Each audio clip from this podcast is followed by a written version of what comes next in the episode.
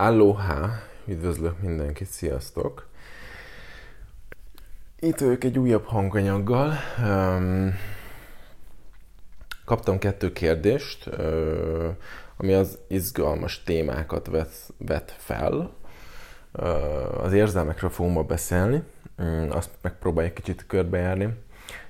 Az egyik kérdés az arra irányul, hogy igazából én hogyan ismerem fel, de majd ki fel fogom olvasni konkrétan. A másik pedig uh, pedig arra, hogy hát amikor az ember elindul az önismereti útján, akkor bizony-bizony felfedi mindazt, amit addig elnyomott önmagába, elkezd rálátni önmagára, a múltjára, és bizony-bizony nagyon nehéz, tehát nagyon mély szomorúság, nehéz érzések tudnak rátörni az emberre. Normális-e ez? Vagy mi történik? Úgyhogy megpróbálom egy kicsit körbejárni a, a dolgot. Ugyanezt a kettő kérdést kaptam, de megpróbálom megvilágítani, gyerekkortól kezdve, hogy hogyan alakulnak ki. Azért is um, egyrészt azért csinálom most ezt a hanganyagot, mert, mert kaptam ezt a kérdést, de másrészt meg azért csinálom ezt a hanganyagot, mert minden egyes uh, együttműködésemben ez feljön témaként, vagy nem is feljön témaként, foglalkozunk vele konkrétan. Uh, a saját életemben is egy fontos téma volt, és alapvetően, hogy igazából ezen valamilyen szinten ezen múlik az, hogy te hogyan fogod tudni navigálni az életedet. Tudom, ez most egy nagy ilyen beköszönés volt, vagy egy nagy mondás volt, de ez valóban így van, ki fogom majd fejteni most a hanganyagba, jó? Úgyhogy erről fogunk beszélni. Um, még mielőtt belevágnék, elmondanám a szokásost. Uh, még csak véletlenül se hidd el azt, amit én most fogok mondani. Hm, csak figyelj, engedd el magad, ha tudod, ha nem, nem, nem vezetsz épp autót, tehát hogyha nyugodt környezetben vagy, akkor, akkor engedd el magad, csak hallgasd. Ne hidd el, ne kezeld abszolútunként, hm, nem a tutit mondom meg, egyszerűen ezt mindig elmondom, az én eddig életemben jövő tapasztalatokról beszélek, azok a dolgokat, amiket tanultam, és aztán majd megtapasztaltam, azon dolgokat, amiket a, az ügyfeleimnél az együttműködések folyamán látok, tapasztalok, ami onnan rám ragadt, tehát ami így összeáll bennem. Igyekszek megélésekről beszélni, amikor nem megélésről beszélek, hanem valami olyan dologról, amit mondjuk én még nem élek, de mondjuk információ a tudatomban van, akkor ott azt általában ki szoktam hangsúlyozni, tehát azt, azt meg szoktam említeni, igyekszek megélésekről beszélni és azokat átadni, tehát hogy ne egy ilyen elméleti tudás legyen, ami, hanem, hanem valódi tapasztalatból jövő dolgokat adjak át. Um, de a lényeg a lényeg, hogy ezt nem kell követni, nem kell elhinni, nem kell vele semmit sem csinálni. Hmm, egyszerűen csak, um, csak hogyha érzed a hívást, akkor hallgass meg, vedd ki belőle azt, amit ki tudsz, nézd meg, hogy a te életedben ez hogyan jelenik meg, és csak figyelj. És ennyi. Ennyi a lényeg. Jó? Um, na vágjunk bele. Kezdjük az elejétől, a múlt, múlt, a múlt irányából. Ezt a kérdést igazából én vettem ki egy ügyfélbeszélgetésbe, valamelyik ügyfelemmel, egyik ügyfelemmel beszélgettem most a napokban, és, és, onnan vettem ki, és onnan emeltem ki, és akkor úgy, úgy kapcsolom most ezt ide be. Um, minél jobban figyelek magamra, ahogyan egyre többet foglalkozok magammal, egyre rosszabb. Ez normális? Tehát ez maga a kérdés, ez amit én ki ö, firkáltam ö, magamnak. De beszéljünk erről a dologról. Ugye nagyon sok ember, vagy hát biztos te is megtapasztaltad már, hogyha esetleg elkezdtél önmagaddal foglalkozni, esetlegesen jártál valamilyen segítőnél, akivel nem csak így maszatoltatok a felszínen, hanem, hanem valóban változást tudtatok elindítani, valóban elindultak dolgok a, mély, a mélyben. Az általában mindig azt hozza, hogy feltörnek um, fájdalmak, feltör um, a régmúlt fájdalma, a régmúlt uh, mélyre temetett szomorúsága. Uh, az ember ezt tapasztalja, és én ezt mindig el szoktam mondani, egy-egy ilyen önismereti folyamat, legalábbis nálam, nem úgy néz ki, mint egy ilyen lineáris csík. Egyébként szerintem egyik igazán valódi változás létrehozó önismereti folyamat nem úgy néz, sem úgy néz ki, mint egy lineáris csík, tehát nem arról van szó, hogy elindulsz a kettes pontnál, és onnan a szépen egyesen haladsz felfel a tízesig, hanem ez úgy néz ki, hogy ott vagy a kettes pontnál, elindulsz, elindulsz, boom, jön egy nagy árok lefele, Tehát ott lentebb kerülsz, mint ahol előtte voltál, és abból a mélységből elindulsz felfele, és akkor utána meg pedig majd fentebb fogsz kerülni, mint amikor akkor voltál, amikor elkezdted. Jó? Tehát ebben van egy ilyen lefelé esés, és ennél a pontnál nagyon sokan például visszafordulnak, akik mondjuk egyedül haladnak az útjukon, ezért jó, hogyha legalább az utad elején, legalább egy önismereti folyamatban részt veszel, mert egyrészt valószínűleg az eszközöket nem tudod, a technikákat nem tudod, az internet információikba elveszel, tehát valahol ez egy áldás, hogy ennyi információ ömlik ránk az interneten, Uh, ugye az Instagramon én is mindenki írkál, nyomja a kis saját dolgait, de valahol pedig hátrány, mert um, nagy intelligenciát és egyfajta beleérző képességet igényel az, hogy te ki tud választani, hogy na, ki a te embered, az még oké, okay, azt mondja, ki tudod választani, de mondjuk az, hogy neked most konkrétan milyen eszközök lennének szükséged ahhoz, hogy, hogy előre tudj haladni a dolgaidba, az már sokkal nehezebb lesz. Tehát, hogy ez kicsit olyan dolog, hogy ha az autóddal van valami probléma, akkor elviszed a, a javítóhoz, mert hogy ő ért hozzá, mert neki benne van x év munkája, és többi, és többi. Csak a jó javítót kell um, kiválasztani. A lényeg a lényeg, hogy um, rengeteg információ, és, és ez a rengeteg információból neked nehéz kiválasztani, hogy most akkor mi a valódi, és mi az, ami igazán uh, hozzád szól. Ha valaki egyedül megy ezen az úton, akkor amikor ő ebben az árokban találja magát, nagyon sokszor visszafordul, mert ő azt tapasztalja, hogy na most rosszabb, mint előtte volt, ezt nem akarom, Ugye, tehát az ego az mindig el akarja kerülni a fájdalmat, az ember alapvetően el akarja kerülni a fájdalmat, um, ezért aztán visszafordul. És akkor mi történik? Igazából valódi változás nem tud létrejönni, mert hogy nem mentünk végig azon a mély ponton, amin nekünk végig kellett volna menni. Na ezért jó, hogyha egy önismereti folyamatban veszel részt, mert ott ugye a folyamat az benne tart. Tehát, hogy maga a keretrendszer, az, hogy együtt dolgozol egy, egy emberrel, az benne tart ebben az egészben, illetve hát ugye van ez a nagy hozadéka is, vagy pozitív hozadéka, hogy, hogy jó esetben az a önismereti segítő, aki ott van veled, most ez mindegy, hogy egy coach, pszichológus, terapeuta, vagy valami spirituális mágus, most csak mondtam valamit, um, jó esetben ugye elmondja neked azt, hogy figyelj, ez teljesen normális, ez a folyamatnak a része, és elmond neked pár dolgot, amivel te meg tudod érteni a helyzetedet ha ezt ugye egyedül mész végig, akkor, akkor, um, akkor ez kimarad, akkor ez nincs, és akkor nem tudod, hogy mi történik valójában. Szóval, de, de miért van ez, hogy, um, hogy van ez a mélypont, vagy hogy kell ez a mélypont, vagy nem is feltétlen mélypont, de hogy van egyfajta uh, nehézség. Um, hát azért van, mert ugye uh, eddig élted az életedet valahogyan. Mögötted van 20, 30, 40, 50 év múltja. Uh, rengeteg eltemetett fájdalom, rengeteg eltemetett trauma, rengeteg eltemetett érzelem, szomorúság, stb. stb. stb. Ahogy ezt elkezded felbolygatni, ez alulról elkezd feltörni. Tehát aki valóban járja a tudatosság útját, annak bizony az első időszak az ö, szinte kivétel nélkül törvényszerűen um, fájdalmas eseményeket, fájdalmas tapasztalásokat kell, hogy hozzon ez szinte kivétel nélkül. Ha nem hozza ezt, akkor, akkor valószínűleg nem is, nem is történik igazi, vagy hát valódi változás. Persze ez gyerekkortól függ, mm, attól függ, hogy mit éltél, hogy gyerekkorodban mennyi trauma volt, milyen mélységben, stb. stb. De, de, de egyszerűen a dolgokra való rálátás az, az a legtöbb esetben, főleg az utad elején, az fájdalommal fog járni. Tehát az igazságnak a meglátása az fájdalommal fog járni, és hogyha az önismereti utad az valódi, az a segítő, együtt dolgozol, az valódi, jó eszközöket tud neked adni, akkor te ugye rá fogsz látni arra, rá fogsz látni önmagadra elsősorban, idővel egyre mélyebben, és elkezdesz rálátni ugye arra is, hogy mi történt a múltban. Hogy mit tettek veled, és te mit tettél másokkal. Mind a kettő nagyon fontos.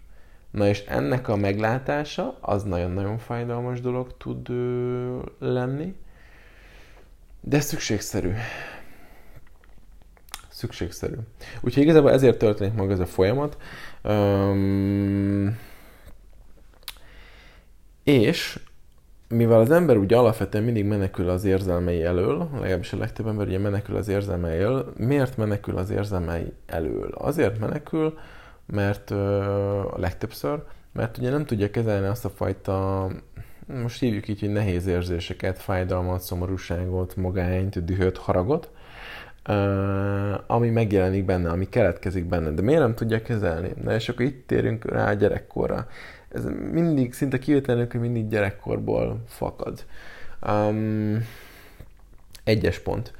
Um, a szülők um, egy rideg kapcsolatban voltak egymással, ezáltal mondjuk a gyerekek felé is. Tehát otthon egy rideg légkör volt, akkor alapvetően ugye mi történik? A gyerek azt tapasztalja meg, hogy igazából, mivel a gyerek még nagyon természetesen működik, ugye amikor megszületik, tehát mm, minden trauma, minden ami jön, az, az egyszerűen ugye rárakódik, tehát megszületik, természetesen működik még a testet, természetesen működik ő is. Ha megnézel egy csecsemőt, én mindig ezt szoktam elmondani az, a, a, akikkel beszélgetek, hogy a folyamataimban valamilyen szinten afelé haladunk, hogy úgy tud megélni az érzelmeidet, mint egy csecsemő. Ez nem egy jó megfogalmazás, mert nem teljesen, de abból az aspektusból igen, hogyha megnézel egy csecsemőt, akkor az egyik pillanatban sír, a másik pillanatban nevet.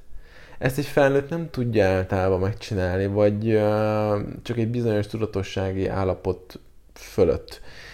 Általában ezt nem tudja megcsinálni a legtöbb felnőtt. Ha megnézed, a felnőttek x százaléka egyre egyre inkább tokosodik, vagy ahogy nő fel, egyre inkább tokosodik, egyre inkább falazódik befelé, egyre merevebb lesz a sok elfolytás miatt. Na de a csecsemőben nincsen semmi elfolytás, ezért aztán ugye éri őt egy hatás, energia ö, keletkezik, az energia az érzelem, hopp, kijön nevetés formájába aztán egy másik hatás éri őt, egy másik energia jön, másik érzelem keletkezik, aztán pedig sír.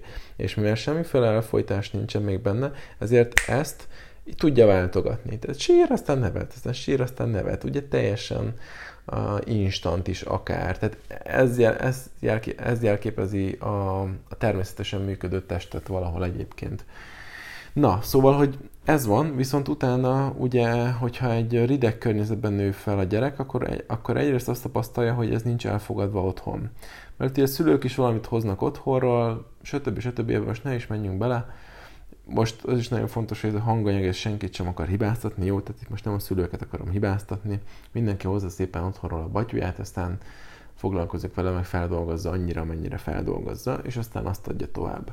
A lényeg a lényeg, hogy ha egy rideg um, térben van a gyerek, akkor ugye azt tapasztalja, hogy, hogy egyrészt ugye nem lát erre mintát, tehát a szülei ezt nem élik. Um, ebből azt veszi le, hogy ugye ez nem elfogadható, tehát ez nem oké. Okay. Tehát amit ő tapasztal, amit ő megél, az nem oké. Okay.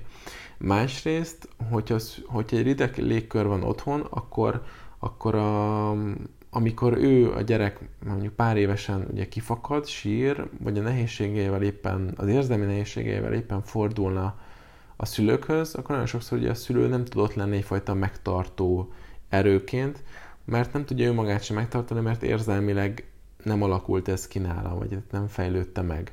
Ha nem tudja megtartani önmagát érzelmileg, akkor nem tudja megtartani ugye egy gyereket se. Na most, ha a gyerek azt érzékeli, hogy hogy otthon ugye nem biztonságos a légkör. Miért? Mert ha sírok, akkor nem vigasztalnak meg. Nem, nem ritka precedens, hozzám is jöttek már így, hogy a sírásával magára volt hagyva. Ugye ez már alapból egy trauma csecsemőként, amikor valaki mondjuk sír és nem veszik fel. Ez Amerikában megy, megy ez a divat, ugye, hogy, hogy szoktos hozzá csecsemőt ahhoz, hogy, hogy, hogy a sír, akkor nem mész érte, és akkor egy idő után nem fog sírni. Persze, csak amit megél, az egy nagyon erős trauma, mert azt éri meg, hogy bajba van, kvázi, fogalmazunk így, és nincs ki, nincs ki ott legyen vele, nincs ki segítsen. Tehát itt már kialakulnak intimitás, kötődési problémák, elhagyatottságérzés, á, nagyon erős traumák. Aztán, mondom, ezt is tapasztaltam már ügyfeleknél, hogy hogy nő fel a gyerek, és, és egyszerűen ott is arról van szó, hogy mondjuk otthon anya-apát sose látja sírni, és sokszor nem azért, mert anya-apa nem sír, hanem mert anya-apa azt gondolja, hogy ez gyengeség, ezért anya-apa csak egyedül, amikor egyedül van, bezárkozó a szobába, akkor sír. Nagyon sokszor ez is kiderül, embereknél, mikor, mikor egy őszinte beszélgetést megcsinálnak x év után a szülővel, hogy kiderül, hogy hát egyébként anya sírt, csak anya uh, sosem sírt a gyerekek előtt. Tehát ebből ugye a gyerek azt hiszi hogy ez nem oké, hogyha sírsz, hiszen nem, nem, nem látja azt, hogy, hogy a szülő sírna, hogy a szülő ilyenekkel küzdködne, amivel ugye ő is küzdködik. Innentől kezdve, hogy az épül be, hogy ez nem elfogadható. De mondom, erről is szó van, hogy sír és mondjuk magára van hagyva. Tehát egyszerűen nem vigasztalják meg, egyszerűen ott, ott hagyják vele, hogy na old meg te.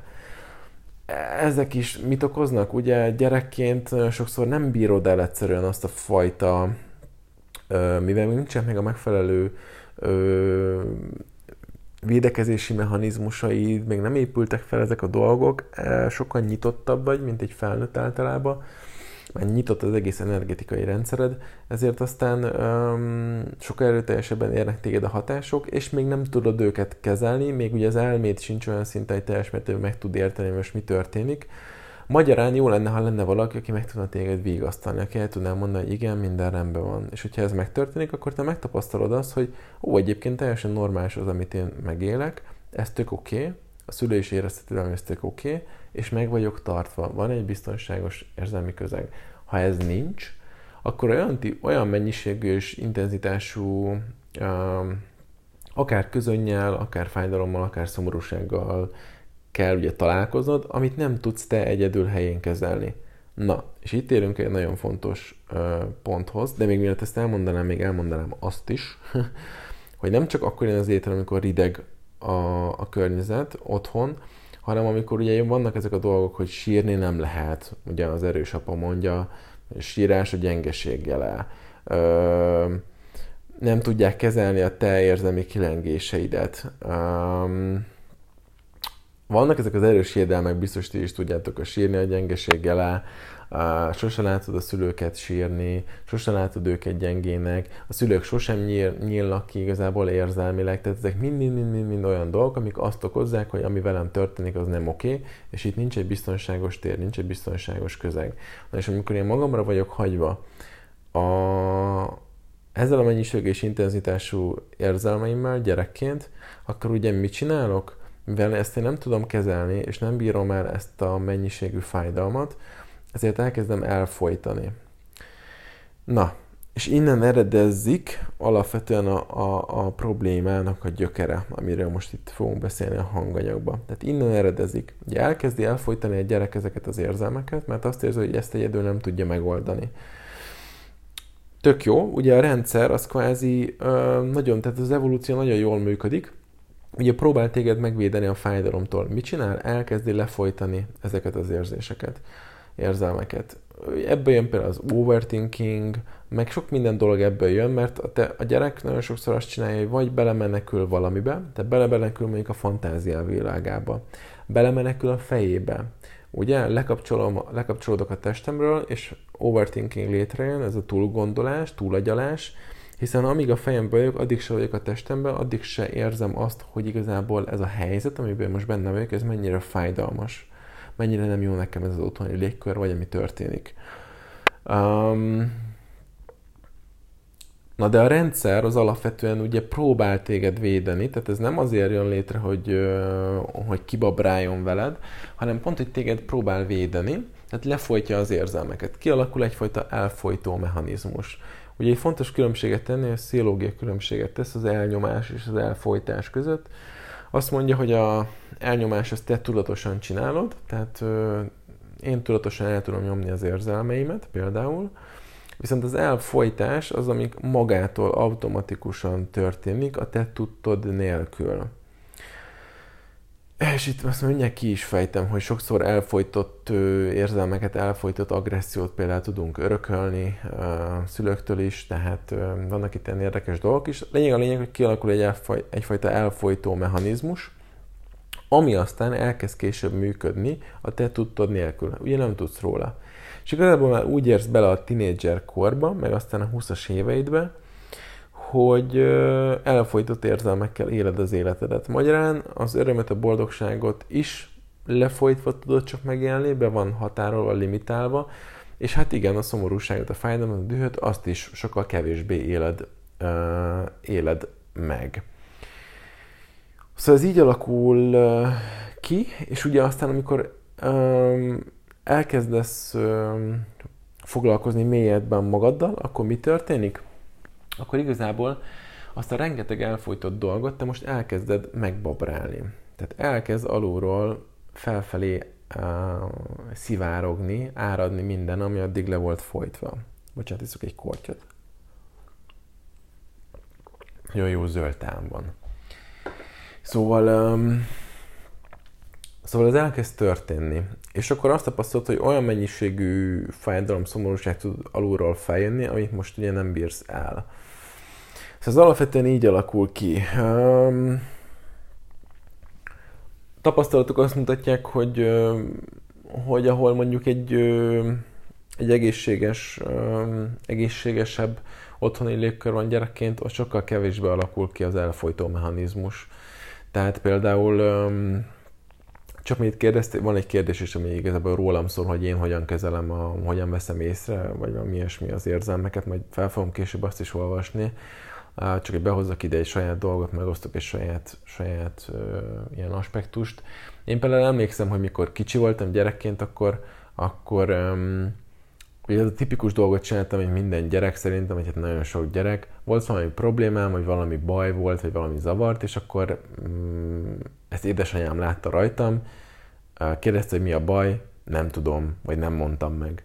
És akkor mi a baj? Nem mondom meg, nem mondom meg. És akkor nem, nem, nem, nem, nem folyamatosan kérdezte, de mindig kiszedte belőlem. Tehát mindig elment a végsőkig, és kiszedte belőlem, és akkor ugye megkönnyebbültem, és azt éreztem, hogy oh, ez tök jó, és valójában én is azt szerettem volna már az elején, hogy szedje ki belőlem, de valamiért, azt, valamiért nem tudtam elmondani még az elején, de azáltal, hogy ő kiszedte belőlem, azáltal kvázi kitisztult az egész folyamat, én nem lettem otthagyva azzal az érzelemmel, nem lettem otthagyva egyedül a saját problémámmal, ugye gyerekként, így már meg tud törni a bizalom, intimitás, hogyha a gyerek magára van hagyva egyedül a saját problémájával. Tehát nem voltam magára hagyva, mindig ki volt szedve, mindig mindig foglalkozva volt, mindig azt éreztem ugye ebből a szempontból, hogy fontos vagyok, hogy fontos vagyok neki, hiszen foglalkozik vele, nem hagyott vele, és mindig ki tudtok szedni, és aztán mindig úgy jött egy megkönnyebbülést, és egy, és egy, egy, egy ilyen könnyedség, egy, egy jó érzés. Tehát ez csak egy aspektus, nézd meg te a saját életedben, hogy te mit tapasztaltál, mit tapasztaltál ezzel kapcsolatban gyerekkorodban. Hogy a szüleid mennyire foglalkoztak azzal, hogy érzelmileg hogy vagy, mennyire tudtak téged megtartani ha sírtál, mi volt a reakció? Tudtál-e beszélni a mély érzelmi vívódásaidról, a bajaidról? Meghallgatták-e ezt? Tudtak-e rá valamit mondani? Um, és itt nagyon sokszor nem is az a lényeg, hogy valaki valami okosat mondjon. Általában az apa jön ugye az okosságokkal, ha jelen van. Az anya meg jön a feltétlenül nélküli szeretettel, jó, jó esetben az érzékiséggel, um, a mély intimitással, szeretettel, törődéssel, gondoskodással, és, és arra a szívednek, a kis lelkednek arra ott ö, szüksége van. Tehát nagyon sokszor nem arra szükség, hogy a szülő mondja valami nagy okosságot, mert nem kell mondani nagy okosságot, meg lehet nem is tud. Arra van csak szükség, hogy valaki ott legyen veled, akinek igazán fontos vagy, aki meg akar érteni, hogy mi van benned, aki simogat, amikor arra van szükséged, aki puszilgat, amikor arra van szükséged, aki ölelget, amikor arra van szükséged, és akkor ez egy ilyen, egy mély biztonságot ö, kreál. De ez miért nagyon fontos? Azért, mert, mert amikor ezt megkapja a gyerek, gyerekként, akkor ő felnőttként sokkal jobban fogja tudni kezelni az érzelmi vívódásait. És itt érkezünk el ahhoz a ponthoz, amit már az előbb is ugye megpendítettem, hogy ugye elkezdesz foglalkozni önmagaddal. És azt tapasztalod, hogy itt a kérdés is erről szól, egyre jobb, egyre többet foglalkozok magammal, egyre rosszabb ez normális. Egyrészt ugye ez a kérdés, hogy ez normális, meg azt nem olvastam fel, de az is benne volt még, hogy ugye nem szeretné az illető átélni ezt a, ezt a típusú fájdalmat, meg nem is igazán tud vele mit kezdeni. Na és az, hogy ugye nem szeretném átélni ezt a típusú fájdalmat, az abból fakad, hogy már gyerekként átéltem a nagyon-nagyon mély fájdalmat, és nem voltam megtartva, ott lettem vele hagyva egyedül, nem tudtam kezelni, ki voltam ennek a dolognak szolgáltatva, magyarán ez egy mély sérülést okozott. Innentől kezdve én ezt nem akarom többé átélni. Ugye ez az egyik eset. A másik eset, amikor egészségesebben történik, ott azt érzi, hogy igen, igen, voltak fájdalmak, történtek bajok, de mindig meg voltam tartva, mindig ott volt egy biztonság, és amikor ezt megkapja a gyerek a szülőtől, akkor ez elkezd kialakulni önmaga felé is. Azaz elkezd kialakulni egyfajta megtartó erő hogy onnantól kezdve ő is, hogy szépen csepeldik fel, egyre jobban ott tud lenni önmagának, hiszen neki is ott voltak, ezt először meg kell kapni a szülőtől, egyre jobban ott tud lenni önmagának, és az azt okozza majd, hogy, hogy nem feltétlenül akar majd menekülni a helyzetekből, nem akar menekülni a nehéz érzések elől, mert, mert ott fog tudni lenni önmagának, meg tudja olyankor önmagát ölelni, ezt most szó szerint is értem, és metaforikusan is, és, és, és biztonságban fogja tudni magát érezni akkor is, amikor egy nagy fájdalmat él át. Viszont ha ezt nem tapasztalta meg valaki gyerekként, akkor utána felnőttként ettől menekülni fog, és akkor felnőttként el kell kezdeni megtanulni. És ezért nagyon fontos ez a, ez a dolog. Szóval így, um, nagyjából így, így, így áll össze így áll össze maga, maga a dolog. Normális-e ez? Ugye ez volt maga a kérdés. Teljesen normális, azért normális, amit az előbb mondtam, elkezdesz önmagaddal foglalkozni, kinyílnak olyan rétegek, amiket eddig nem láttál meg, ez azt hozza magával, hogy megcsap a sok. Tehát emlékszem én is, mikor, mikor úgy igazán elindult, egy akkor már jó ideje foglalkoztam önismerettel, de vagy hát egy ideje, de, de mikor így igazán elindult a tudatosságom, tehát úgy nagyon sokkal erőteljesebben megjelent a figyelem, a jelenlét, akkor volt egy ilyen befelé fordulós időszak, meg amúgy is ilyen személyiség vagyok, de a lényeg a lényeg, hogy hogy akkor bennem például, tehát én például rájöttem arra, hogy mit tettem mondjuk gyerekkoromban másokkal, rájöttem arra, hogy, hogy velem mit tettek, rájöttem arra, hogy, hogy én mit okoztam például általános iskolában másoknak, tehát így, így elkezdett, elkezdett egyre jobban összeállni a puzzle, és bizony-bizony persze, hogy gyerekként ott vagy, lehet, hogy, lehet, hogy be se jut teljesen a rendszerbe, hogy igazából mit csinálsz, hogy mi történik, és amikor erre valóban rálátsz, és történik egy szívnyílás ezzel kapcsolatban, akkor, akkor bizony meg tud ütni ennek a dolognak a, a fájdalma. Ja, ez sokszor nem egyszerű. Úgyhogy ez, ez mindenki esetében így van, teljesen normális. Ugye mi a megoldás ennek az egész dolognak? Vagy mielőtt még beszélnénk a megoldásról, beszélek arról, hogy, hogy milyen hátrányai vannak annak, hogyha te nem foglalkozol ilyen szinten az érzelmeiddel. Képzeld el azt, hogy van benned egy iránytű, ami mutatja neked a, az irányt az életbe hogy kivel van dolgod, kivel nincs, mit kell csinálnod, mit nem kell csinálnod, hol kell menned, hol nem kell menned, itt hogy érzed magad, ott hogy érzed magad, tehát ez mindig mutatja benned. Na most ezeknek a elfolytó, kialakult elfolytó mechanizmusok hatására, ugye te kevésbé vagy kapcsolatban önmagaddal. Ha kevésbé vagy kapcsolatban önmagaddal, az azt jelenti, hogy kevés, kevésbé vagy kapcsolatban a világgal is. Ha ez a helyzet fennáll, az azt jelenti, hogy amikor te belépsz egy helyre, nem feltétlenül fogod érezni, hogy milyen ott az energia hogy hogyan érzem most itt magam, hogy vagyok. Tehát lekapcsolódsz ugye önmagadról, lekapcsolódsz arról, hogy érezd azt, ami van. Tehát a, ugye ez az elfolytó mechanizmus, ez gyerekként megvédett. Most, felnőttként viszont már hátráltat. Tehát ez a fontos, és itt kapcsolom össze, mondtam az előbb, maga a mechanizmus, meg ahogy a rendszer működik, a tested, az teljesen jó. Gyerekként megvédett. Csak mi történt? Felnőttél, már kikerültél abból a környezetből, ahol voltál, tehát kvázi mondjuk az, hogy jó esetben a veszély már nem áll többé fenn. Mi volt a veszély? Az, hogy valaki megbánt téged, és otthon ö, nem fognak tudni megtartani téged, te pedig nem tudod kezelni, ezért inkább lezársz. Tehát ez volt maga a veszély. Ez a veszély már nem áll fent többé, mert már elköltöztél, már máshol vagy, stb. stb. Oké, okay, oké, okay, viszont a elfolytó mechanizmus, mint védekezési rendszer, az még mindig fennmaradt az még ott van benne a testedben, ott van benne a lényedben. És ami akkor megvédett régen, az most már hátráltat abba, hogy meg tud élni önmagad, és meg tud élni az életet. Meg tud élni az érzelmeidet.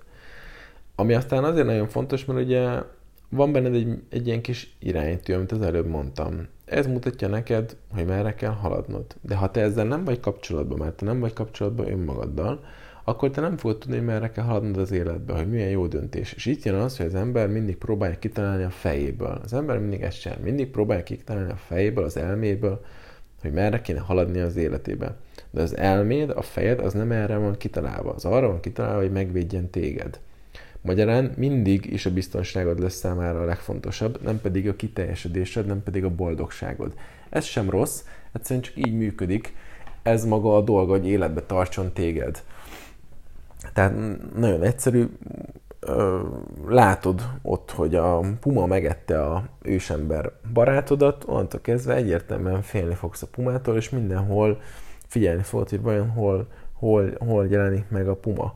Tehát az elme az mindig levonja a tanulságokat a sajátos értelmezési módja szerint, majd aztán próbál téged a lehető legnagyobb biztonságba tartani. Na de itt az életben te nem akkor leszel boldog, ha biztonságban vagy, hanem akkor, hogyha ki tudsz teljesedni.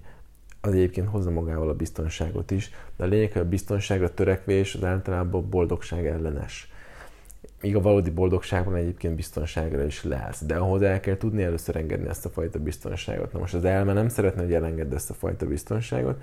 Lényeg a lényeg, az elme nem alkalmas arra, hogy, hogy navigálja az életedet, az elme arra alkalmas, hogy menedzselje az életedet. Magyarán arra nagyon jó a fejed, az elméd, hogy összerakd a napi rendelet, hogy összerakd a heti rendelet, hogy kitaláld, hogy bizonyos dolgokat hogyan fogsz csinálni, hogy vezesd a pénzügyeidet, hogy ezt csináld, azt csináld, amazt csináld. Arra nagyon jó. De arra, hogy ezzel az illetővel belépek egy párkapcsolatba, vagy ne, arra, hogy itt dolgozzak-e, vagy ne, arra, hogy kitaláljam, hogy hol éljek, ezekre a dolgokra, hogy merre menjek az életbe, erre nem alkalmas az elme, mert nem erre lett kitalálva.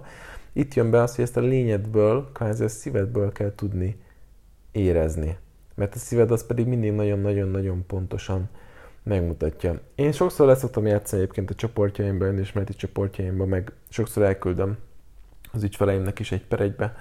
Van, van egy ilyen videó, egy ilyen kutatás, ahol például um, embereket leültettek, ahol rájuk adtak mindenféle ilyen cuccot, ami, ami így, nem tudom, mérte az agyukat, a szerveiket, meg egy csomó ilyen dolgot és képeket vetített neki a gép, tehát a komputer, és voltak pozitív, tehát ilyen boldogságos képek, mező, virág, stb. stb. Meg voltak, voltak ijesztő képek, pók, kígyó. És, és igazából kapta az illető néhány másodperc előtt, mindig kapott egy képet. És ők pedig mérték a testébe, hogy hogyan történnek a dolgok. Arra jöttek rá a kutatás uh, során, ha egyébként ha rám írsz, most aki hallgatja ezt a hanganyot, ha rám írsz, akkor szerintem, hogy el fogom neked küldeni, el tudom neked küldeni privátba, már nem emlékszem pontosan mi a videónak a címe. A lényeg, hogy arra jöttek rá a kutatás uh, alkalmával, hogy, uh, hogy nem az agy reagál leghamarabb, hanem a szív. Tehát van valami azonos sejt, vagy valami azonos dolog a szívbe, meg az agyba. Tehát van köztük egy összeköttetés, és nem az agy reagál a leghamarabb, hanem a szív. A szív reagál a leghamarabb, a szív lead egy jelzést az agynak, az agy pedig lead egy jelzést a testnek, és te pedig azt érzed. Na de ami, ami sokkal nagyobb um, uh, felismerés volt, az az, hogy a szív bizonyos képek esetén korábban reagált, mielőtt megjelent volna a kép. Tehát azoknál a képeknél, amik alapvetően ijesztő képek voltak, ott a szív már korábban leadta a jelzést, mielőtt megjelent a kép. Magyarán ugye leadta a jelzést az agynak, tehát elkezdte felkészíteni a rendszert arra, hogy egy ijesztő dolog fog most érkezni. És akkor most feljel benne a kérdés, hogy de hát ez hogyan? Hát úgy, hogy igazából már biztos te is tapasztaltad, hogy voltak megérzéseid. Megéreztél valamit előre, hogy ez nekem nem lesz jó. Ez nekem az nem lesz jó. Ugye erről szól a szívbeli érzés, erről szól az intuíció igazából.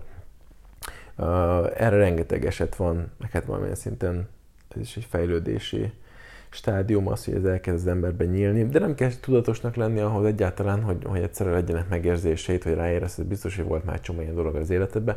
Ez mind-mind ezért van. Fogalmazunk úgy, hogy a szív az egyfajta, mm, még az elme az általában mindig a, a Tehát az elme az általában mindig a múltba, meg a jövőbe kalandozik, a jövőbe megy tervezgetni, hogy biztonságban tudjon téged tartani, a múltba pedig a táskálódik, megint csak, hogy tanulságokat le tudjon vonni, és hogy biztonságban tudjon téged tartani.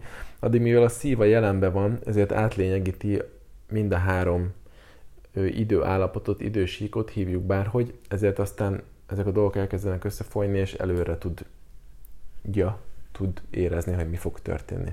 Mindegy, nem menjünk bele, mert most hosszasan lehetne erről beszélni. De a lényeg a lényeg, hogy, um,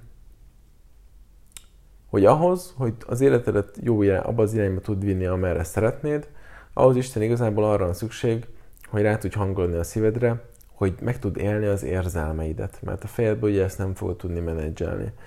Na, és itt jön be az, hogy, hogy, hogy el kell tudni kezdeni az érzelmeiddel foglalkozni, és el kell tudni kezdeni ezeket az elfolytó mechanizmusokat feltörni. Mondok egy egyszerű példát egyébként erre, hogy, hogy mi van akkor, amikor nem vagyunk tisztában önmagunkkal, nem ismerjük önmagunkat, és nem vagyunk, mm, jobban fogalmazva, nem vagyunk kapcsolatban önmagunkkal. Van egy barátom, és a, a barátnőjével egyszer a város egyik széléből elköltöztek a város másik szélébe. Most fogalmazunk így. Tehát a budai oldalról elköltöztek Pestre, de annak is egy, egy ilyen újpesti ö, részére. És, ö, és rájöttek pár hét múlva, hogy igazából, igazából rohadtul nem szeretnek ott lakni. Tehát se a környéket nem szeretik, se a lakást nem szeretik, stb. stb. És hogy tud az megtörténni, ugye, hogy, hogy, hogy beköltözök egy helyre, és én néhány hét múlva rájuk arra, hogy igazából én nem szeretek itt lakni. Hát ez úgy tud történni, hogy amikor megyek arra a helyre megnézni ezt a lakást az autóval, akkor amikor ott vagyok azon a környéken, mivel nem vagyok kapcsolatban önmagammal mélyen, ezért nem érzem, hogy hogyan érzem magam itt a környéken, milyen ennek a környéknek az energiája. Majd amikor belépek a lakásba, akkor milyen nem vagyok kapcsolatban ugye önmagammal mély szinteken, ezért aztán nem érzem azt, hogy hogyan érzem magam ebben a térben. Milyen itt az energia, hogyan érzem magamat. Csak jön az elme, hogy hát ez nem tudom, jól néz ki, meg anyagilag belefér, meg nem tudom micsoda, ugye a szokásos dolog. De Isten igazából, Isten igazából elmegyünk amellett, hogy hogyan vagyunk mi itt ebbe. Na ebből jönnek a rossz döntések. Szóval ezek így tudnak történni, um, nem az élet kiszámíthatóságával meg az örökös agyalással lehet oda eljutni, hogy jó döntéseket hoz, hanem azzal, hogyha el tudsz kezdeni ráhangolni magadra, amihez viszont az kell, hogy el tud kezdeni ezt az elfolytó mechanizmus feltörni, és el tud kezdeni mélyen megélni az érzéseidet, az érzelmeidet. Úgyhogy, um, én, én nagyon sok ügyfelemmel, majdnem minden ügyfelemmel ezen is dolgozok ö, többek között, mert ez egy nagyon fontos dolognak találom tényleg. És azt tapasztalom, azt látom az embereknél, és magamnál is ez volt, de másoknál is ezt látom, hogy ahogy valaki halad az önismereti útján, ahogy egyre jobban rezeg, ahogy mint lény ember egyre jobban működik, egyszerűen uh, automatikusan történik az a dolog, hogy mint három évvel ezelőtt belementem, mert rossz döntés volt, azt most már, már csak ha meglátom, vagy megjelenik valamilyen százalékban az életemben már tudom, hogy nem, hogy nemet mondok. És nem azért, mert hogy nem tudom, nemet akarok mondani, vagy mert megtanultam, hogy határ kell húzni, hanem azért, mert a, a lényem, a, a szerkezetem az jelez, hogy nem, ez nem. És már ott tartok, hogy ezt jelez egyből, és nem. Tehát nem azon kell dolgozni, hogy rájöjjek, hogy mi a jó döntés az életbe, hanem önmagamat kell egy olyan egy olyan állapotba tudni rakni, egy olyan minőségbe, egy olyan frekvencián tudni rezektetni, ez, ez mondom, ez most lehet, hogy ilyen misztikusnak hangzik, de ez az önismereti munka hatására jön létre, jó? Tehát egy olyan állapotba kell tudni magamat rakni, ahol egyszerűen bennem én automatikusan érzem, hogy ez jó, vagy nem jó. Akarok menni, nem akarok menni. És hogyha ez, ez, ez el tud kezdeni így működni, akkor kialakul, ezt így szoktam fogalmazni, egy belső vezetettség. És amikor kialakul a belső vezetettség, akkor nincs többi arra szükség, hogy fejből kitaláld az életedet, mert érezni fogod, hogy mit kell csinálni. Úgyhogy megéri ezen dolgozni. Hogyan lehet ezen dolgozni? Én szoktam adni gyakorlatokat, ez nagyon fontos, hogy gyakorlatokra van szükség, mert hogy sokszor találkozom azzal a állapottal, szinte majdnem mindig, kinél mennyire, hogy, hogy ugye oké, okay, az illető már akar érezni, de nem tud. Tehát ide is eljut az ember, hogy akar érezni, de nem tud, hiszen most már jutott, hogy szeretne érezni, de az elfolytó mechanizmus mindig működik benne, ami pedig nem engedi. És akkor ezt el kell kezdeni feltörni mint egy ilyen jégsapkát. El kell kezdeni feltörni, erre kellenek gyakorlatok általában. Egy nagyon egyszerű gyakorlatot például most is tudok neked mondani, amit el tudsz kezdeni akár alkalmazni. Egyszerűen csak leülsz, lábad a földön van, egyenes háttal ülsz, és ezt érzelmek szkennelésének hívom, behúnyod a szemedet, és felülről felviszed a figyelmedet a fejtetődre, és mint egy ilyen scan, elkezded végig szkennelni a testedet felülről lefelé, majd alulról felfelé. És azt próbálod beazonosítani, hogy milyen érzet, milyen érzelem van benned, és hogy ezt melyik testrészednél érzed. Ha találsz valamit, akkor pedig a figyelmeddel felerősíted, hagyod, hogy ez eláraszon téged, hogy átmosson téged, um, és ennyi. Ugye itt mik jelennek meg? Egyrészt ugye az, hogy, hogy elkezdek önmagamra figyelni. Oké, okay, mit érzek? Mi van bennem? Ugye legtöbb ember meg sem áll, csak úgy éli az életét, nem tudja, hogy mi történik ezzel benne. Itt elkezdesz figyelni befelé. És igazából uh, el kell kezdeni ugye kapcsolódni a testtel, rengeteg traumát maga a test hordoz, és uh, ha az ember elkezdi ezt a gyakorlatot csinálni, egy idő után egyre jobban fel tudsz majd ismerni konkrét érzések, érzéseket, érzelmeket, és pontosan meg fogod tudni határozni, hogy ezt melyik testrészetnél érzed. Ennek egy nagyon egyszerű vetülete, amikor az embernek be van állva a nyaka például. Tehát ugye a feszültség megjelenik a nyakba, és annyira, hogy be tud állni ugye maga a nyak, vagy megjelenik mondjuk a gyomorgörcs, feszültség megjelenik a, a gyomorba. Ugye izgulás, érzed a szívedbe, lüktel, Szóval um, sok mindent itt be lehet azonosítgatni, de lényeg, lényeg, hogy ezt csinálja valaki, akkor az elkezd, elkezd változásokat hozni, de van még sokféle gyakorlat. Um, az a lényeg tényleg, hogy rendszeresen legyen ezzel foglalkozva, és az, hogy azt tapasztalom még, az szokott lenni egy nagy átütés, mert hogy sokan csinálják a gyakorlatot, és akkor egyszerűen ugye azt tapasztalja, hogy, hogy szeretne érezni, de nem tud, hogy minthogyha lenne ott valami, ami lefolytana, tehát minthogyha egy, egy ilyen ponton, egy holdponton nem tudnánk tovább jutni, és általában ilyenkor annak is össze kell tudnia állni a fejben, hogy tehát meg kell, rá kell tudni látni, és valóban, amikor ez úgy mély szinteken a sejtjeidbe tudatosul, hogy igazából, ami most itt bennem lefolyt, az csak azért teszi ezt, mert próbál engem megvédeni. Mitől? A fájdalomtól. Attól a fájdalomtól, amivel magamra voltam hagyva gyerekkoromban. És amikor ez mélyen tudatosul bennem, akkor kvázi ez is segít abban, hogy itt kikrekkelt, hogy egy kicsit így feltöld maga ezt a mechanizmust. Az is egy picit így felenged. És igazából ezt csinálni, csinálni kell, és változásokat fog létrehozni um, az életedbe.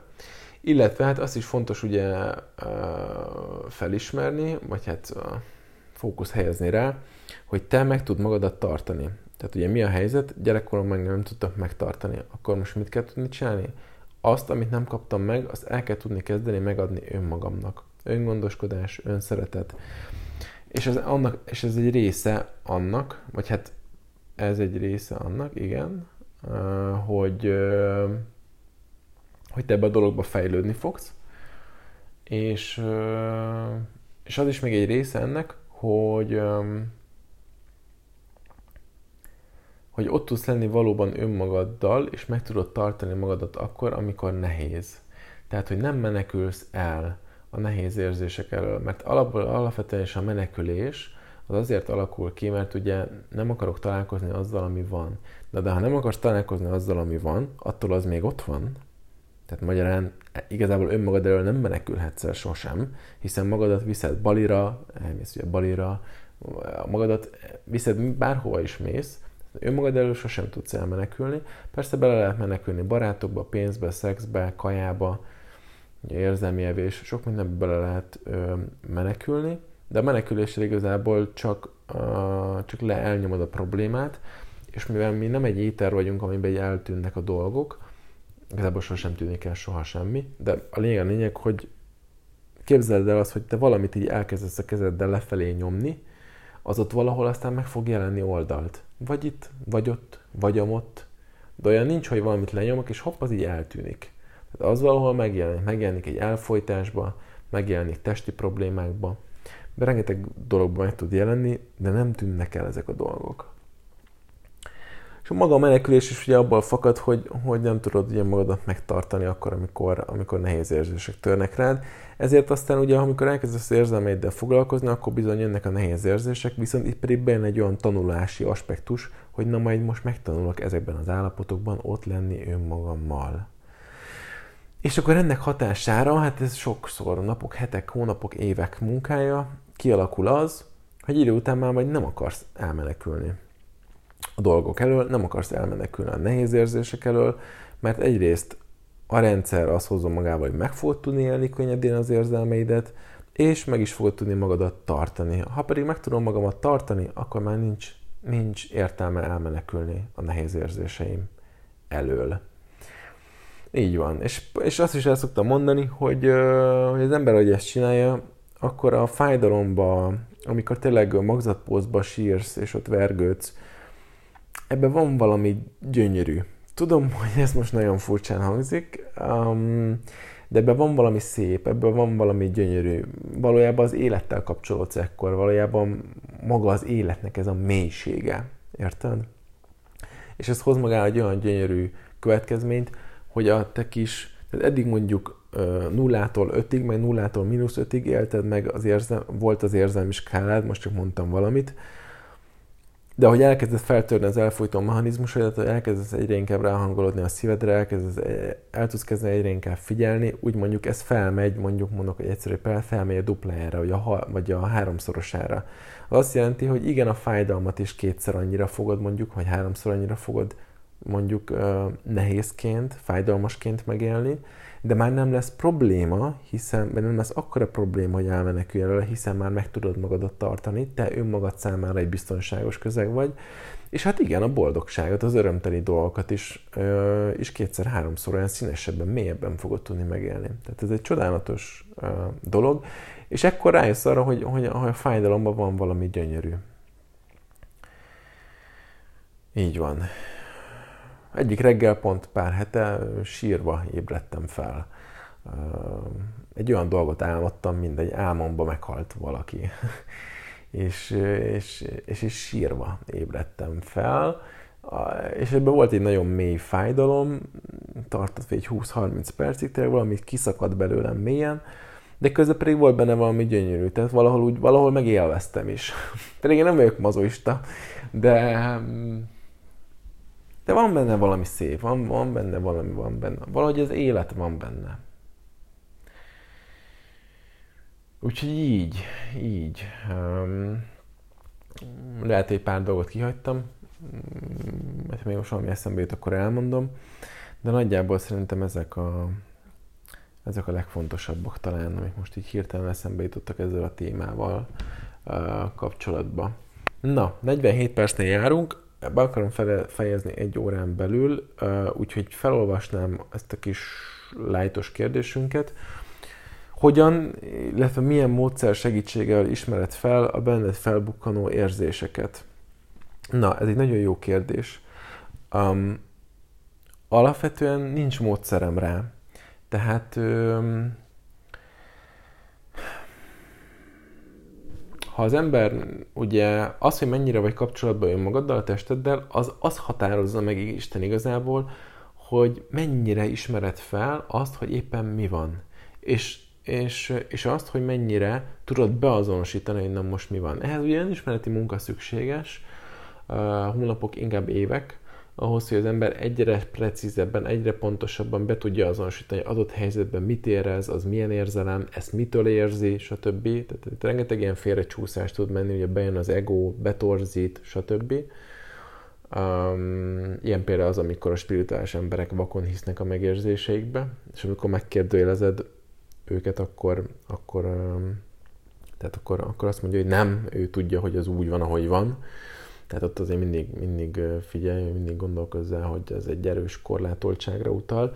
Mindegy, lényeg a lényeg, hogy hosszú önismereti munka szükséges szerintem az, hogy egyre precízebben be tud, fel tud ismerni, hogy milyen érzelem van benned, és az mitől van benned, és meg tud fogalmazni, át tud élni. Szóval ezt szerintem önismereti munka szükséges. Kérdezted, hogy mi az eszközöm? Nincs eszközöm, vagy módszerem. Egy módszerem van, maga a figyelem. Tehát ha az ember figyel, akkor az azt jelenti, hogy jelen van. Tehát, ha valóban figyelsz, akkor ugye jelen vagy. Ha jelen vagy, akkor ott nincs más, ott az van, hogy kapcsolódsz önmagaddal, és kapcsolódsz az élettel. Magyarán ezért is szoktam elmondani, hogy a jelenlét segíti a gyógyulásodat, a gyógyulás segíti a jelenlétedet. Mert amikor a jelenlét állapotában tudsz lenni, akkor bizony leomlanak falak, akkor bizony egyfajta intim kapcsolatba kerülsz az élettel, automatikusan elkezdesz erőteljesebben érezni, elkezdesz érzékenyebb lenni, és egyszerűen elkezdenek felszakadni dolgok, ha ott vannak olyasmik, egyszerűen elkezded megérezni a dolgok valódiságát, mert a figyelem által el tudsz, kap, el tudsz kezdeni kapcsolódni azzal, ami van. Ha mindig a fejedbe vagy, nem kapcsolódsz semmivel, mert a fejedbe vagy. Ha jelen tudsz lenni, akkor kapcsolódsz önmagaddal, figyelsz önmagadra, figyelsz arra, amit csinálsz, kapcsolódsz azzal, amit csinálsz. Ez maga, ez az állapot, ez egyre érzékenyít ti az embert, és, um, és ez azt hozza létre, hogy egyre ö, gyorsabban egyszerűen észreveszed azt, hogy mi van benned. Tehát azt vallom, hogy igenis szükséges a figyelemnek a gyakorlása, hogy maga haladja a tudatosság útján, de igazából azt, hogy például én, tehát hogy hogy veszed észre, hogy milyen érzelem van benned, az maga a tudatosságod állapotától függ. Nekem nincs konkrét módszerem rá, mert, mert nem arra fókuszálok, hanem maga a figyelemmel törődök, a jelenléttel törődök, a jelenlét pedig automatikusan tágít engem, gyarapít, érzékenyít, és hozza magával azt az aspektus, hogy napról napra, hónapról hónapra adott helyzetben egyre gyorsabban, egyre pontosabban tudom azt, hogy mi van bennem, hogy mit érzek, hogy mi történik épp bennem az adott, az adott, az adott helyzetben. Magyarán tudatosságodtól fog függeni az, hogy mennyire látsz rá arra, ami te benned van. Ugye a legtöbb ember mindig utólag látja, hogy ó, mit tett, ó, mi volt benne, mindig utólag jönnek rá a dolgokra, amilyen nincsen semmi baj, ez is egy fejlődési folyamat, de a figyelem, az, hogy te egy adott helyzetbe tudsz figyelni, és nem vagy öntudatlan, az hozza magával azt, hogy rálátsz a dolgokra, már maga a működés közben is, nem csak utólag is. És ha pedig maga a működés közben is rá tudsz látni maga a történése, meg dolgokra, hogy mi történik benned, akkor, akkor ott viszont elindul maga a változás is, megkapod a lehetőséget, hogy tudjál változtatni. És itt elindul egy, egyfajta tudatossági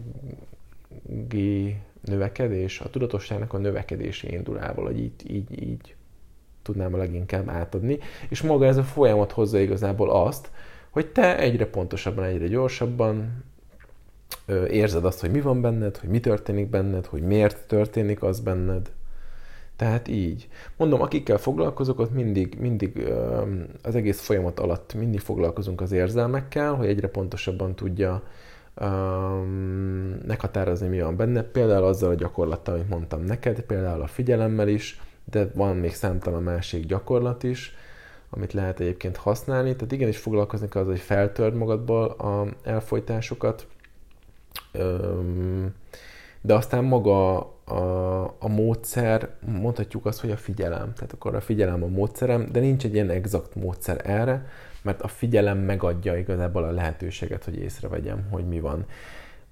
Ez, és ez most sokkal jobb, mint volt, nem tudom, két évvel ezelőtt, és biztos, hogy két év múlva pedig még sokkal extrémebben, pontosabban, precízebben, gyorsabban um, erőteljesebben fogom érezni azt, ami bennem van egy adott helyzetben. Tehát, hogy biztos, hogy természetesen én is egy fejlődési szakaszban vagyok, mint mindenki, haladunk az úton. Um, de mondom, maga a figyelem és a tudatosság adja igazából um, ezt az egész dolgot, nincs rá egy külön egy, egy külön valamilyen fajta lelki módszerem, amit igazából uh, használok. Ugye azt írtad, hogy hogyan ismerem fel a benned felbukkanó érzést. Tudod, ez olyan dolog, hogy tehát van egy szem, ami azt látja, ami van. Na, kb. így képzel a tudatosságot. Minél tudatosabb vagy, annál inkább látsz rá arra, hogy mi van. Tehát, hogy ö, reggel felkel a nap, vagy felkelsz, és ö, kinézel, és azt látod, hogy süt a nap. Akkor ugye azt látod, hogy süt a nap. Van szemed, látod, hogy süt a nap. Borús az idő, azt látod, hogy borús az idő. Esik az eső, azt látod, hogy esik az eső. Na ez is egy ilyen dolog. hogy lehet persze módszerekkel foglalkozni azzal, hogy észrevegyem, hogy milyen az időjárás. Most ezt egy ilyen mm, hasonlatként értsd ide. Vagy lehet azt csinálni, hogy, hogy maga a figyelem által haladsz a tudatosság útján, és igazából azáltal az történik, hogy maga a szem nyílik ki egyre jobban, és mondjuk lehet, hogy egy, nem tudom, egy korlátoltabb tudatossági állapotba a szem csak pislákol, és nem teljesen látja, hogy milyen az időjárás, de hogy igazából ez a szem nyílik ki, egyre tisztában mindig látja, hogy milyen az időjárás. És onnantól kezdve nem azzal kell foglalkozni, hogy észrevegyem, hogy milyen az időjárás, hiszen a szem az nyitva van, magyarán folyamatosan látja azt, hogy az időjárás éppen hogyan változik, ugye, hogy na, ez egy nagyon jó hasonlatot hoztam. nem gondoltam volna, de ez egy, ez egy jó hasonlat. Um, tehát a szem nyitva van, és folyamatosan látja, hogy az időjárás változik. Nem kell azzal foglalkozni, hogy észrevegyem, hogy milyen az időjárás, hiszen maga a szem az nyitva van, mint itt is a tudatosság jelen van, maga a testben, meg a lényemben, hogy az érzelmek változnak, azt maga a tudatosság által veszem észre, tehát a szem nyitva van, és hogy változik az időjárás, most esik az eső, mondjuk nehéz érzéseket élsz meg, fájdalom benned, aztán kicsit a nap, boldogság, nem kell azzal kifejezetten foglalkozni, hogy azt észreved, inkább arra kell szerintem törekedni, hogy a szem legyen nyitva, mert akkor automatikusan látni fogod, ahogy a vetítő vásznon változik az időjárás. Érted? Szóval, um, szóval valami ilyesmi van bennem. Rengeteget lehetne még beszélni az érzelmekről, ahogy halljátok, lehet, hogy tudnék is, de most inkább erről az oldalra akartam tényleg megvilágítani, hogy elfolytó mechanizmusok, gyerekkor, miért fontos ezt, ezzel foglalkozni, iránytű az életedbe, hogyan tud alkalmazni. Ez egy nagyon-nagyon fontos dolognak érzem tényleg, mert, mert, mert nagyon sok elveszettség állapotnak vagy érzésnek az életben annak az az oka, hogy nem vagyunk kapcsolatban önmagunkkal, nem vagy kapcsolatban önmagaddal, akkor nem tudod, hogy neked mi jó. És ezt tapasztalom az embereknél, és akikkel dolgozok, hogy ahogy szépen haladnak az útjukon, magamnál is ezt látom, egyszerűen a rendszer elkezd egy olyan egy magasabb frekvenciában működni, mozogni, és automatikusan kiveti magából azt, ami nem jó. Automatikusan megjelenik az, hogy ja, hát én ezen a munkahelyen nem maradok, mert nekem nem jó. Megjelennek vágyak a szívbe, hogy ú, mivel szeretnék foglalkozni. Megjelenik az, hogy aha, én bizonyos emberekkel már nem szeretnék többet kapcsolódni, mert egyszerűen ez nekem nem, nem jó.